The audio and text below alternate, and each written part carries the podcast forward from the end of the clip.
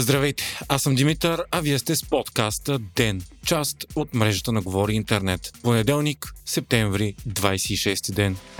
Очаквано, но въпреки това обезпокоително, крайно десните спечелиха парламентарните избори в Италия. Десният блок от три партии взима общо между 41 и 45% от гласовете и ще има мнозинство в парламента. Начало с 26% е крайно дясната партия Италиански братя на Джорджа Мелони, която ще стане и първата жена премьер на Италия. Нейни коалиционни партньори ще бъдат десните партии Форца Италия на Силвио Берлускони и Лига на Матео Салвини и двамата бивши министър-председатели на страната. Това се смята за политическо сътресение в Италия и целия Европейски съюз, след като страната ще има подобно крайно правителство за пръв път от края на Втората световна война насам. Изборът стана възможен след оставката на правителството на технократа Марио Драги и недоволството на италианците от инфлацията, економическата криза, цените на енергията и миграцията. Партиите в предстоящият кабинет са евроскептици и от италиански братя смятат, че националното законодателство трябва да е над европейските договори. Партията е скорени на след военните движения, възникнали от подкрепящи фашиста Бенито Мусолини. Мелони се е обявявала против ЛГБТ движенията, джендър идеологията, ислямизма, масовата миграция и бюрократите от Брюксел.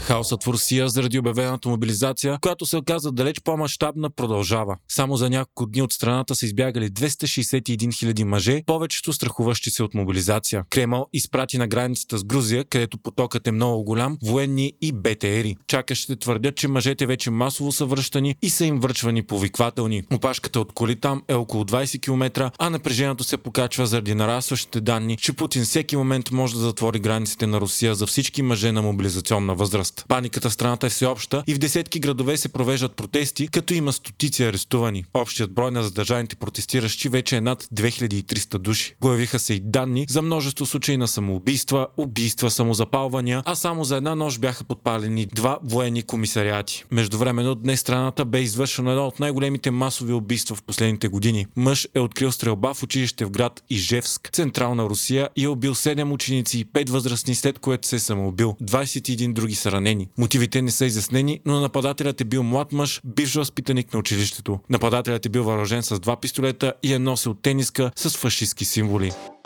Поредна брутална катастрофа се случи този уикенд в София. Шофьор, управляващ спортен автомобил Porsche Panamera, се вряза в движещ се пред него автомобил с скорост от около 200 км в час на околовръстното шосе до Рингмол. На място е загинал 64 годишен френски гражданин в блъснатата кола, а двамата му спътници са тежко ранени. Шофьорът на Поршето е дал положителна проба за алкохол 1,7 промила, както и положителна проба за употреба на кокаин. Първоначално той отказал пробата, но в последствие му е взета кръвна такава. Вие слушахте подкаста Ден, част от мрежата на Говори Интернет. Епизода подготвих аз, Димитър Панайотов, а аудиомонтажът направи Антон Велев.